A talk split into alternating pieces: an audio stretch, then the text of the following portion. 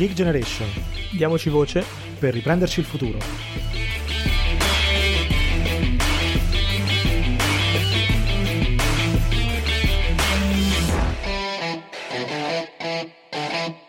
Benvenuti, bentornati a The Geek Generation, il podcast dei giovani e per i giovani per parlare dei sogni e delle speranze, ma anche dei problemi delle generazioni giovani italiane di oggi. Io sono Mario e con me come sempre c'è Riccardo. Ciao, Ciao Rick. a tutti, bentornati. E oggi facciamo qualcosa di un po' diverso, una nuova intervista eh, a una giovane che si occupa di un tema molto importante, ma che in realtà è un po' l'inizio di un percorso che vogliamo fare con lei. Adesso Rick la presenta, oggi parliamo di un tema eh, un po' insomma secondario purtroppo nel dibattito pubblico, ma che è assolutamente fondamentale eh, insomma, per l'Italia di oggi, che è quello delle carceri e in particolare delle carceri minorili.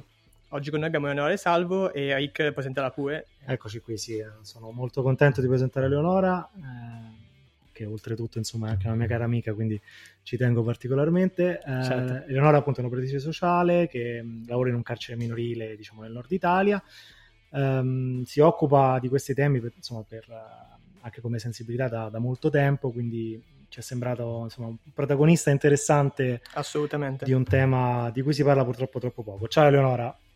Ciao, ciao a tutti! Allora, raccontaci un pochino eh, chi sei, cosa fai, eh, insomma, in che modo poi ti sei mh, approcciata a, lavorare, a iniziare questa esperienza, insomma, sia in termini di volontariato che poi attraverso un percorso un po' più professionale, diciamo.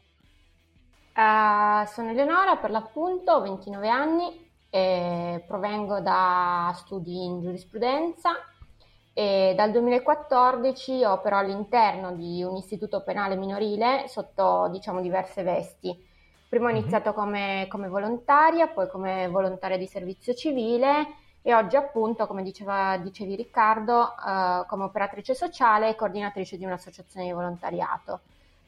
Diciamo okay. che appunto il campo della giustizia minorile mi ha, mi ha sempre affascinata molto, fin da piccola. Okay, è una passione diciamo che ti sei portata avanti da, esatto, da, un po' di tempo. Esatto, crescendo ovviamente gli interessi poi si sono sovrapposti, ho ipotizzato altre vie, ma come tutti credo, ma Beh, quando è arrivata l'occasione in realtà per puro caso di entrare a far parte di, di, un'associazione di volontariato in un istituto minorile, ho colto okay. la palla al balzo e ovviamente tutte le passioni sul tema si sono risvegliate.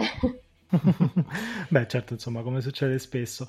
Eh, no, e, diciamo il tema mh, appunto del, della, mh, della, giustizia minorile è un tema che insomma si tratta abbastanza poco, quindi eh, è insomma anche per questo che ti, ti ho chiesto insomma di, di, di, spiegarci un po' l'origine di, di questa cosa. Eh, però ecco, andando un pochino più nel dettaglio poi sulle tue attività, perché anche per far capire un pochino magari a chi sente solamente nominare la cosa sui giornali, purtroppo spesso e volentieri anche in circostanze e in modi abbastanza poco approfonditi.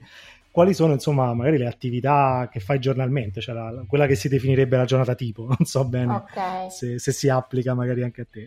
Sì, diciamo che giornata tipo non ce l'ho appunto perché esatto. ricopro troppi più ruoli, ecco. Diciamo che come coordinatrice di un'associazione di volontariato mi occupo di tutta la vita dell'associazione che consiste nella formazione e nel coordinamento dei volontari e delle volontarie, ricerca bandi, fondi eh, okay. per, per, le attività, comunicazione interna ed esterna, scrittura dei bilanci, tenuta dei conti, insomma tutta la, la parte organizzativa e di gestione ordinaria, ma uh-huh. mh, sempre nello stesso ruolo una delle parti fondamentali è il costante rapporto con le istituzioni pubbliche per lo svolgimento delle attività, per l'intercettazione dei bisogni eh, e soprattutto il supporto dei giovani in carico e talvolta anche delle, delle loro famiglie per rispondere ad alcuni dei loro bisogni primari. Invece, come operatrice sociale, mi occupo prevalentemente della formazione professionale e preprofessionale dei giovani detenuti, in modo che sviluppino delle capacità e possano riconoscere diciamo, i loro talenti per poterli sfruttare poi una volta reinseriti nella società. Ecco, questo è molto interessante perché io diciamo, sono, mi sento assolutamente ignorante sul tema eh, delle carceri in generale e in particolare delle carceri minorili, proprio perché non se ne parla e effettivamente eh, è un tema molto secondario purtroppo. E quindi veramente da ignorante e anche appunto eh, pensando a chi ci ascolta e che magari ne sa poco quanto me, eh, chi, chi, finisce realmente poi nei carceri minorili? Perché purtroppo si parla ovviamente, se ne parla in generale, si parla appunto del, del carcere come eh, appunto il luogo detentivo, ma poi non è mai chiaro chi davvero eh, stia nei carceri, quanto sia, si dividano diciamo, i vari reati tra reati magari anche più gravi e reati meno gravi e in particolare per quanto riguarda i giovani perché eh, questo è un tema molto importante, cioè parliamo di persone sotto i 18 anni, quindi eh, come dicevi tu anche con famiglie dietro più o meno presenti, anzi tendenzialmente immagino meno presenti, quindi se ci puoi raccontare un po' chi eh, appunto più frequentemente si trova in carcere e con chi poi tu alla fine ti relazioni. Sì, diciamo che è una domanda piuttosto complessa perché bisogna analizzare diversi dati e di- diversi aspetti. Inoltre bisogna considerare anche che la, che la, risposta a questa domanda è particolarmente influenzata dal periodo storico, dalle mm-hmm. leggi che vengono emanate e anche dal contesto sociale che analizziamo. Un esempio, la composizione carceraria può cambiare moltissimo in base alla regione che andiamo ad analizzare, oppure cambia moltissimo a, riso- a ridosso di riforme legislative, per esempio mi viene in mente quella del- sugli stupefacenti, certo. oppure quando l'attenzione alla giustizia si concentra su determinate tematiche. Mm, comunque, provo a dare una risposta e mi riferisco ai dati dell'anno scorso su tutto il territorio nazionale per dare un'idea mh, mm, più attinente alla realtà di certo. oggi. Um, analizzerei diversi aspetti. Dal punto di vista della nazionalità, vediamo un 58% di italiani, un 20% di europei, un 17% di africani, restante um, americani e asiatici, ma bassissime come percentuali. Questo dato è particolarmente rilevante perché spesso quando pensiamo agli istituti di, pe- di pena pensiamo che siano popolati solo da stranieri o almeno per la maggior parte questo, questo, dato invece ci dice esattamente il contrario e anzi che questo dato è fin troppo a discapito degli stranieri perché hanno molta più probabilità di entrare in carcere rispetto a un italiano. Questo perché? Perché se pensiamo a un minore non accompagnato o a un senza fissa dimora, questi sicuramente entrerà in carcere più facilmente perché non sono praticabili tutta una serie di misure alternative alla detenzione proprio perché non dispone di una rete sociale stabile, quindi banalmente il pericolo di fuga è molto più elevato per uno di questi soggetti che non per un italiano che ha una famiglia, una, una casa in cui vivere. Sicuramente. Quindi già questo è, è un dato molto importante. Uh, dal punto di vista del sesso, circa il 10% sono di sesso femminile. A questo okay. proposito mi dovete perdonare se parlo per lo più al maschile, ma per l'appunto il dato sulle ragazze è decisamente inferiore in più io lavoro in un istituto esclusivamente maschile, quindi... Ah, ok. Uh, su, su, 17 istituti mi sembra che, che, soltanto due siano misti e solo uno esclusivamente ma- femminile, quindi appunto perché il dato è, è, quello che è piuttosto basso. Certo, certo. Uh, dal punto di vista della situazione giuridica, il 72% degli ingressi uh, dell'anno scorso erano in custodia cautelare, mentre il restante 28 per esecuzione della pena. Uh, custodia cautelare significa che l'autorità giudiziaria ha riscontrato un probabile pericolo di fuga, di inquinamento probatorio o di reiterazione del reato, oltre ovviamente ai gravi indizi di colpevolezza. Quindi per, per, per, chiarire, non stiamo parlando di una persona giudicata colpevole, esatto. stiamo parlando di un qualcosa che in maniera precauzionale diciamo, viene in qualche modo deciso che questa persona deve finire in carcere. Bravissimo. Stiamo parlando esatto. sempre di minori, quindi non so, insomma, minori in la percentuale di, che mi hai dato tu è di, se non ricordo male adesso, 28%, hai detto, insomma, 30%. Sì. Quasi è un numero abbastanza grande di tutte le persone che, che finiscono dentro. Insomma. Esatto. E, ehm, sono in attesa di giudizio, quindi eh, ipoteticamente eh, innocenti, ancora presumibili innocenti, e tendenzialmente però in realtà custodia cautelare in carcere, soprattutto nel minorile, significa che o quello che vi dicevo prima, che non, non si possono praticare altre, altre ipotesi, oppure eh, che tutte le altre ipotesi sono fallite. Eh, certo. Per esempio, eh, è stata data la permanenza a casa, quella che viene detta brutalmente ai domiciliari, si evade uh-huh. dai domiciliari, si finisce in custodia cautelare, in carcere, certo. per esempio. Non è così automatico, però può succedere. Chiaro. E poi un altro dato che sembra strano valutare è il dato dell'età, ma negli istituti mm. minorili non ci sono solo i minori. Ah. Questo è interessante. Il 60% sono minorenni, con età compresa tra i 14 e i 17 anni, mentre la restante massima? parte sono i cosiddetti giovani adulti, ossia giovani con età compresa tra i 18 e i 25 anni non ancora compiuti. E in base a cosa diciamo, un ragazzo maggiorenne viene in qualche modo trattenuto in un, in un carcere minorile? Eh, viene trattenuto in un carcere minorile soltanto se ha commesso il reato da minore. Ah, questa, questa, possibilità è stata introdotta nel 2014, eh, prima invece era possibile restare in un istituto minorile solo fino ai 21 anni. Uh, nel 2014 è stata diciamo, una risposta legislativa uh, per evitare ulteriori condanne a livello europeo per la perenne emergenza che viviamo di sovraffollamento carcerario. Quindi essenzialmente fino ai 25 anni si può restare nel carcere minorile a questo punto e poi dopo si pa- se si continua la pena eh, si passa nel carcere. Esatto, si va all'adulti. Okay, Però mh, la cosa peculiare, eh, una discrasia del, del, nostro sistema piuttosto evidente, è che se invece hai commesso un reato a 18 anni un giorno, viene inserito direttamente nel circuito degli adulti. Ciò significa ah. che chi ha commesso un reato tra i 18 e i 25 anni non riceve quel trattamento educativo particolare che è previsto all'interno degli istituti minorili. Per esempio, puoi diciamo, farci un esempio di, di un tipo di tutela o comunque di percorso particolare? Ma eh, sicuramente la, la formazione eh, mm-hmm. scolastica e professionale, Uh, sì. Sicuramente c'è un rapporto più stretto con psicologi ed educatori perché in organico sono, sono molti di più al minorile uh, sono praticamente lo stesso numero in un istituto rispetto a un istituto per adulti che però vede 1200 uh, eh, presenze, uh, invece un istituto minorile va dalle 10 alle 50 presenze. Capito. Quindi c'è un, c'è un supporto decisamente differente. Chiaro. Ok, questo è molto interessante e si ricollega anche un po' al discorso che tu hai fatto prima, o hai accennato sulla, diciamo, eh, sull'affollamento delle carceri italiane, su cui giustamente, come tu ricordavi, l'Italia ha ricevuto un sacco di richiami anche dalla Corte europea dei diritti dell'uomo. Sì. Eh, è un tema, ehm, di nuovo, secondario purtroppo nel dibattito, ma che in realtà è assolutamente, io dico, vergognoso per quanto riguarda un paese eh, sviluppato è, è, tra l'altro appunto un tema anche politicamente poco toccato, io penso adesso sui radicali eh, realisticamente ha fatto battaglie su questo.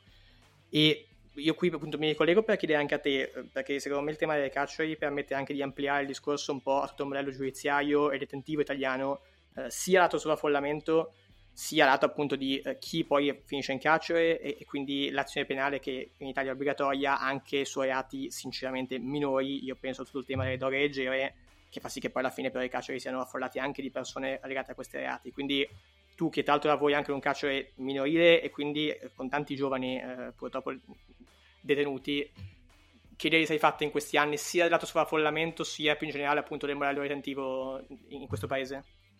Ma sul sovraffollamento fortunatamente il minorile um, non, non, rientra tanto nella dinamica generale nazionale, che invece è molto preoccupante perché in alcuni istituti arriva a dei picchi del 200%. Eh, per esempio a dicembre eh, c'erano 60.800 detenuti a fronte di 50.700 posti. Eh, okay. Eh, quindi nel minorile fortunatamente questo non succede perché ci sono molte alternative. Uh, ovviamente si arriva a dei momenti di capienza massima, ma non, non critici, ecco non tali da ledere uh, i diritti umani e okay. i termini minimi di, di distanze, di, di, spazi. Ecco. Certo, chiaro. E più in generale, appunto, eh, per esempio, anche per buttare lì appunto, un tema eh, che, a cui volevo anche arrivare e quantomeno toccare, eh, da voi ci sono tante persone detenute per reati legati appunto a spaccio di droghe leggere o comunque eh, simili reati? Eh, guarda, il dato generale nazionale, che più o meno rispecchia anche il nostro interno, è di, dell'11-12% delle, delle okay. persone. La maggior parte eh, delle persone invece ehm, viene, viene, ristretta per reati contro il, par- il, patrimonio, in particolare furto e rapina. Eh, diciamo che gli stupefacenti sono il terzo reato più diffuso, uh, cioè come categoria. Abbiamo contro il patrimonio che tocca quasi il 50% sul dato diciamo di, di, quelli, di tutte le uh, segnalazioni all'autorità giudiziaria, ma abbiamo dei picchi di eh, restrizione fino al 60-61%. Quindi contro il patrimonio è la principale. Poi abbiamo le lesioni personali che mm, anche lì sono dell'11-12%, ma appunto la maggior parte, l'84%, derivano da rapina, perché la rapina si compone sia di reato contro il patrimonio che anche contro la persona. E contro la persona abbiamo un 25% e, e poi omicidio e violenza sessuale sono davvero minimi come dati, si parla di okay. pochissimi casi all'anno. Chiaro. Senti, io invece volevo mm, chiederti un qualcosa che magari ci aiutasse a delineare un pochino meglio, eh, come dire, il percorso che fa un detenuto una volta che si trova ad entrare in una struttura di questo tipo. Tu giustamente hai posto l'accento prima sul fatto che si dà un'attenzione particolare, essendo un carcere minorile, alla formazione. Um, qual è, diciamo, viene da dire, le attività magari principali che possono essere portate avanti da una persona che si trova in una struttura del genere, in particolare se viene assegnato a quelle di cui si parla spesso nel dibattito pubblico come le pene alternative o comunque attività che in qualche modo aiutano il reinserimento, se poi per la tua esperienza, anche in termini nazionali, ma anche proprio per la tua esperienza diretta, in qualche modo funzionano, disincentivano dal, dal commettere nuovamente il reato, oppure se magari ecco, è, un, è un caso particolare, ma normalmente insomma non, non, non, hanno questo tipo di funzione. Ecco. Ti rispondo prima alla seconda domanda. Sì? Sicuramente sì. le pene alternative aiutano tantissimo. Ehm, se continuiamo a guardare i dati, sempre nel 2019 soltanto il 7% dei segnalati all'autorità giudiziaria mm, è, entrato in un istituto penitenziario Um, ciò significa che la maggior parte è sottoposta a misure in quella che viene definita area penale esterna, quindi fuori mhm. dalle mura carcerarie e anche perché la detenzione in generale nel nostro sistema dovrebbe essere l'extrema razio per tutti, ma per i minori fortunatamente ha sicuramente un carattere residuale. Mm-hmm. Poi c'è un istituto in particolare che in realtà non è una pena alternativa, uh, che però è particolarmente rilevante tanto che è stato esteso anche agli adulti nel, nel 2014, eh, che è la messa alla prova. Eh, quasi il 30% delle prese in carico accede alla messa alla prova e, ed è una forma di riparazione sociale. Con questa, con questa messa alla prova si sospende il processo, quindi non c'è stata ancora una condanna, siamo in fase di indagini eh, oppure di, di, dibattimento, quindi abbiamo un imputato o un indagato eh, che diciamo si assume in qualche modo le proprie responsabilità perché altrimenti non avrebbe senso fare una prova.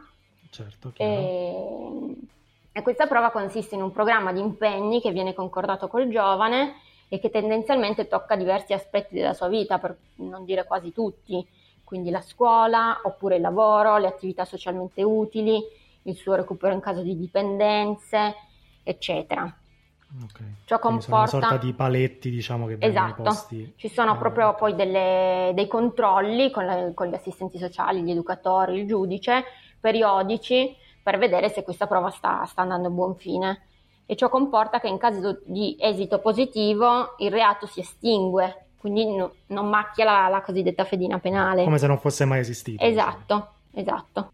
Per, per, quanto riguarda invece la, la, tua prima domanda, Ricky, sul, sul, percorso che fa un detenuto, mm-hmm. eh, un dato secondo me importante è che all'interno degli istituti minorili non c'è una differenziazione in base al reato commesso o alla situazione giuridica, come invece accade in parte, non, non sempre è possibile, però accade nel sistema per gli adulti.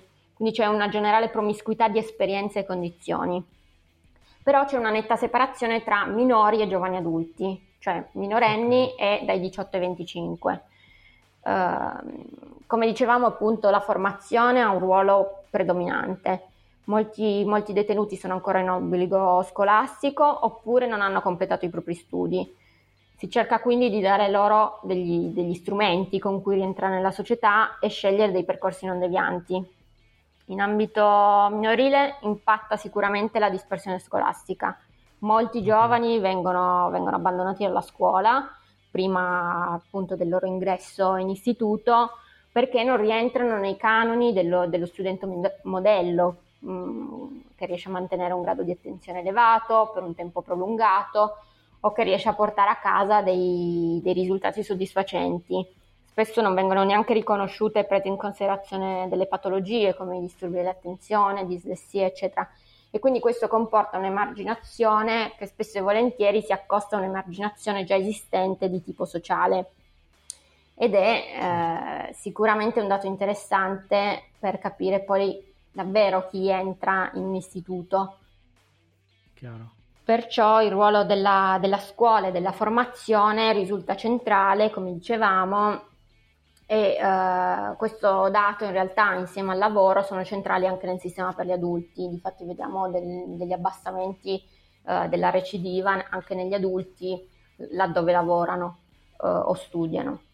No, ma già diciamo da, da tutto il discorso che abbiamo fatto fino adesso già emerge una realtà molto diversa da quella che mediaticamente no, si fa del carcere, esatto. del um, chiudo la cella a chiave e butto la chiave. No? Cioè, esatto. Spesso se ne parla solo in questi termini, che è una cosa insomma, abbastanza vergognosa. Se poi andiamo a guardare effettivamente, come eh, tu giustamente ci hai riportato, i dati e quali sono poi le esperienze che veramente eh, non solo i ragazzi, ma insomma anche gli adulti poi si, si trovano a fare, eh, che non siano appunto quella detentiva, eh, vediamo come poi effettivamente i risultati sono diversi. Quindi anche nel dibattito, secondo me, sarebbe importante portare un po' di attenzione su, su queste tematiche, perché poi il rischio è, come dicevi anche all'inizio, che si faccia un po' un, un, uso anche un po' propagandistico magari di alcuni crimini e che questo poi si, si, rifletta anche sulla vita di chi poi veramente in carcere ci finisce e magari deve scontare un dibattito pubblico eh, magari anche un po' insomma orientato a prendere voti eh, altro, che poi si rifinisce per rovinare la vita delle persone. Poi in realtà un dato interessante è che il detenuto, non ce l'ho a livello nazionale, vi parlo per, mm-hmm. per esperienza, però un detenuto minorile passa in media meno di 30 giorni in istituto. Ciò significa mm, che lo spazio di manovra per lavorare è decisamente ristretto. Certo. Eh, però il tempo medio in realtà va po' preso con le pinze perché significa che ci sono sia detenzioni che vanno da uno a tre giorni, ma anche detenzioni molto lunghe.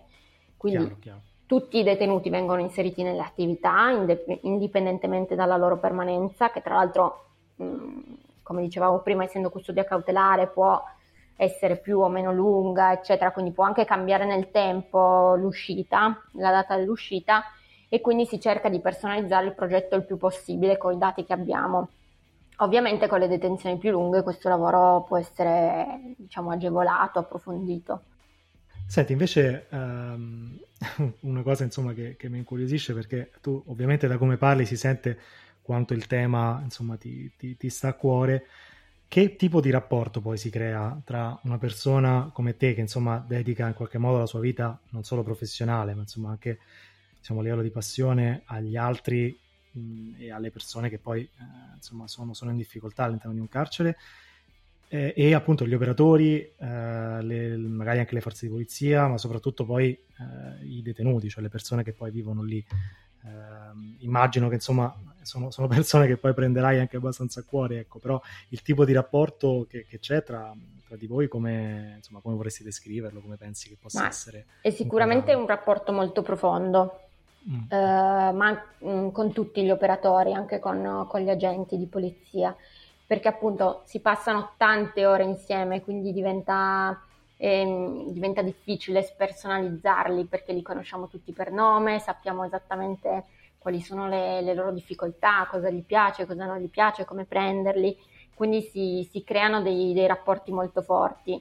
Si cerca però di tenere questi rapporti soltanto all'interno degli istituti, per evitare che questi cordoni ombelicali determinino poi delle, delle storture nella, nella, loro vita esterna, che può essere banalmente un voglio chiudere con tutto quel mondo uh, che, che, è avvenuto nel, nel, nell'ambito penitenziario, ricominciare la mia vita, ma può anche diventare un riconosco in un istituto di questo genere la mia casa perché non ne ho una al di fuori e, quindi eh, diventa poi un cane che si morde la coda. Certo, quindi certo. sono molto profondi ma comunque eh, distaccati sotto, sotto certi punti di vista.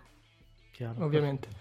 E su questo e in realtà su quello che tu dicevi prima, eh, quando parlavi giustamente di reinserimento nella società eh, di chi sta in carcere, tra l'altro appunto tu hai anche citato il dato eh, della lunghezza media della pena che è 30 giorni, quindi neanche troppo alta mi viene da dire, eh, e l'altra parte appunto l'importanza di far uscire persone che poi possono quantomeno avere un'opportunità. Sì, in realtà non è della pena, è della permanenza, che può anche dire che vengono trasferiti, eh, banalmente. Certo, sì, sì, chiaro, però comunque diciamo l'importante appunto è cercare poi di avere persone che escono da, dai carceri e possono essere integrate soprattutto in quanto giovani.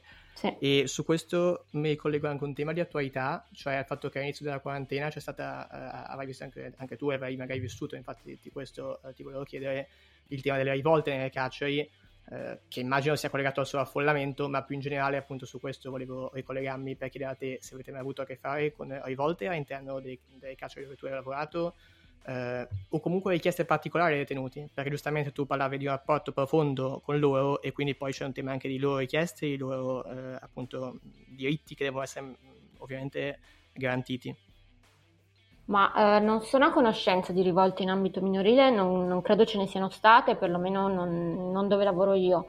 Non so dire il perché, ma se devo ipotizzare una motivazione, credo che la quantità di personale dedicato al minorile ha permesso di creare un dialogo costruttivo e di rispondere alle domande e alle paure con maggiore puntualità e sollecitudine, cosa che okay. forse non è possibile ad adulti.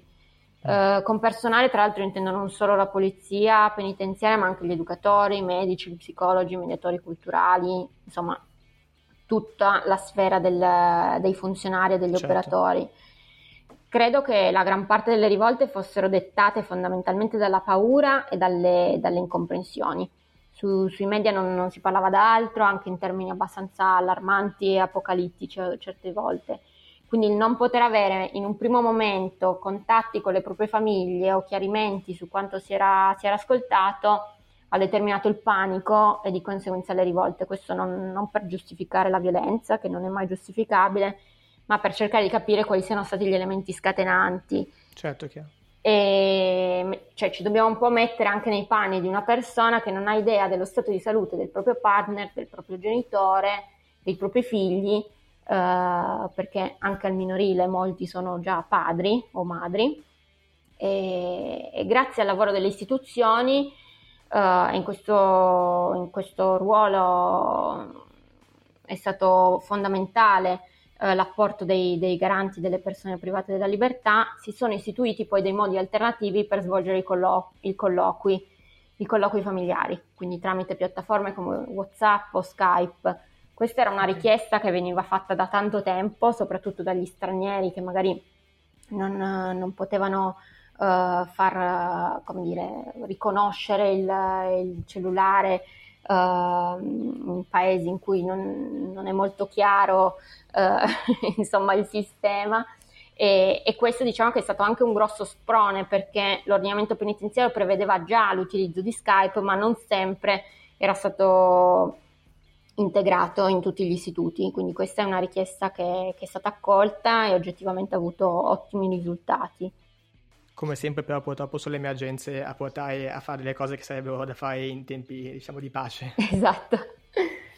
Io penso che dobbiamo anche metterci un po' eh, nei panni insomma, delle persone che son, si sono trovate in questa situazione, penso a quanto magari è stato è stata difficile per molti di noi la quarantena nel non poter vedere no, le persone a noi care, ma magari avevi sempre la possibilità in qualche modo di sentirle, no? Insomma, una telefonata, una videochiamata e comunque ciò ti faceva, ti faceva comunque stare in apprensione no? per quello che poteva succedere, per come stavano. Immaginiamoci persone che invece questa possibilità non l'hanno avuta, magari, soprattutto insomma, in un primo momento, eh, insomma, lo stato d'animo è, è comprensibile. Poi, ecco, come dicevi giustamente tu, questo non giustifica eh, le rivolte e l'uso della violenza, ci mancherebbe altro, però insomma dovrebbe portarci a una riflessione, penso.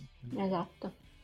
E tanto grazie mille Ele per le tue testimonianze perché poi appunto nel dibattito, come si diceva, si parla sempre delle cacce in modo un po' eh, da un lato eh, general generico e dall'altro appunto anche un po' propagandistico a livello politico, quindi invece sentire chi ci lavora e chi davvero quindi conosce la situazione è sempre bello ed è un po' anche il nostro obiettivo. E tra l'altro, appunto, all'inizio ho accennato e adesso vorrei anche un po' espandere il discorso perché eh, io credo che questo sia un tema da continuare, da continuare a parlarne eh, e mi piacerebbe farlo eh, con te e quindi eh, sono contento di poter iniziare un percorso eh, che si occupi sia di carceri, quindi una rubrica eh, a livello di Geek Generation che si occupi sia di carceri ma anche più in generale del tema della giustizia italiana e, e quindi a livello detentivo e non solo. E quindi il nostro obiettivo, come sempre, è parlare ai giovani e dare voce ai giovani, e però è importante farlo in modo inclusivo, quindi parlando di chiunque eh, in Italia si trovi eh, a essere giovane in situazioni diverse, che sono ovviamente sia a livello lavorativo ma anche a livello eh, diciamo estremo come può essere quello di un carcere. Assolutamente. Questo poi, eh, perdonami, anche per restituire un'immagine più realistica del mondo giovanile, esatto, che troppo esatto. spesso viene descritto come i ragazzi che vanno a prendersi il cocktail, la movita, tutte queste cose, in realtà c'è un mondo dietro, ovviamente, esatto. eh, che, che, è fatto di cose diciamo più piacevoli, e cose anche magari più delicate come, come, l'argomento che stiamo trattando oggi. Esattamente. E che insomma grazie ad Eleonora avremo magari anche modo di, di approfondire in futuro. Grazie a voi. E noi ti ringraziamo veramente tanto, eh, noi vi diamo intanto appuntamento insomma al prossimo episodio, eh, ricordatevi di seguirci su tutti i canali social per uh, aggiornamenti ma anche insomma per um, capire un po' quale sarà il percorso futuro che cercheremo di intraprendere, eh, sempre con un occhio, come al solito, sulla cultura giovanile, sui giovani e su questo vasto mondo che, eh, insomma, di cui ci ritroviamo a parlare. Quindi eh, noi vi diamo appuntamento al prossimo episodio e ricordate, diamoci voce il pagnoci future.